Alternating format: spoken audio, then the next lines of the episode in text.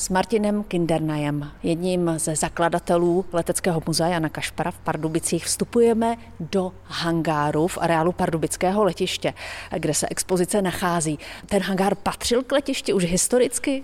Ano, ten hangár je z roku 1930. Je to jeden z prvních hangárů na pardubickém letišti a vlastně hangár, kde začínalo československé letectví, protože eh, tady stály takové ty první dvouplošníky a tento hangár my jsme vlastně rekonstruovali do té původní podoby vlastně z těch 30. let. Jednoplošník Jana Kašpara Blériot 11 je dominantou celého hangáru. Je to jediná funkční replika v Česku? Nejenom v Česku, ale je to jediná replika na světě. Vlastně žádný jiný Blériot v tomto uspořádání s řadovým motorem eh, na světě neuvidíte. Eh, je to přesná replika, nebo stoprocentní replika toho původního letounu Jana Kašpara, který vlastně je v Národním technickém muzeu částečně postavený, protože tam není úplně kompletní ten letoun. A samozřejmě radita na tom je to, že ten letoun skutečně létá. Paradoxně největší problém u toho letadla nebylo to letadlo postavit a největší problém bylo získat na něj technický průkaz a dostat ho do současných předpisů tak, aby mohl každý rok létat na aviatické pouti. Někomu na tenhle jednoplošník může připadat konstrukčně zcela jednoduchý, ale vy ho vyvedete z omylu, protože vy tu máte přímo takovou malou dílnu, kde si návštěvníci mohou zkusit skonstruovat letadlo? My se snažíme, aby ta expozice byla moderní leteckého muzea.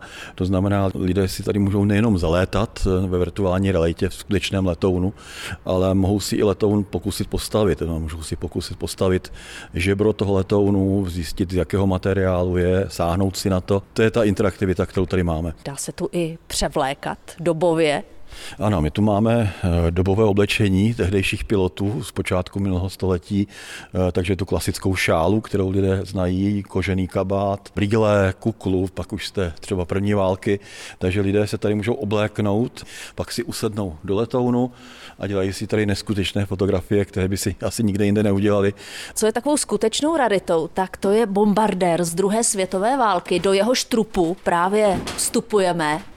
Ano, tak. jsme trupu, filmové replice bombardéru B-17, amerického bombardéru z druhé světové války eh, v části, protože samozřejmě celý bombardér se do hangáru nevešel a návštěvníci si tady můžou usednout právě do té části letounu, kde mají popisky, kde co v tom letounu bylo.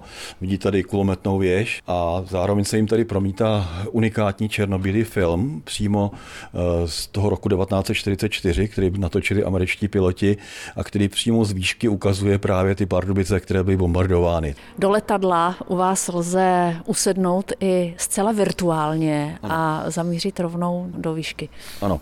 Jedna z atrakcí, kvůli které sem jezdí lidé z celé republiky, dokonce sem jezdí i vojáci, vojenští piloti tady z blízkého vojenského letiště, tak je letecký simulátor virtuální reality, který funguje na tom principu, že si sednete do opravdického leteckého sedadla, je to dokonce originál z letounu MiG-15, nasadí vám pomoc pomocník virtuální brýle a vy se rázem vlastně dostanete do kokpitu jednoho z letadel, které tady virtuálně máme. Máme tady asi 20 typů od letounů stíhaček z první světové války, dvouplošníků, až po nejmodernější americké stíhací letouny. Můžete letět ve vrtulníku, někde přistát. Pane Kindernaji, Letecké muzeum Jana Kašpara v Pardubicích má pevnou návštěvnickou dobu? My to máme tak, že máme rezervační systém na webových stránkách, takže návštěvníci můžou přijít kdykoliv eh, celý měsíc, nemáme žádné zavírací dny.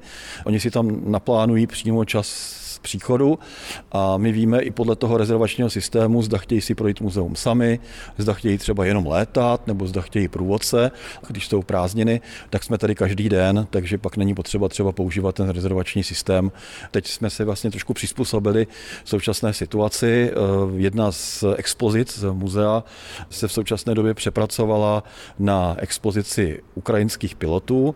Máme zde eh, ukrajinské letouny, stíhací letouny i ten obří obří letoun Mriak, který byl zničen, a takže návštěvníci můžou i obdivovat vlastně několik modelů ukrajinských, i se o nich dozvědět nějaké blížší informace.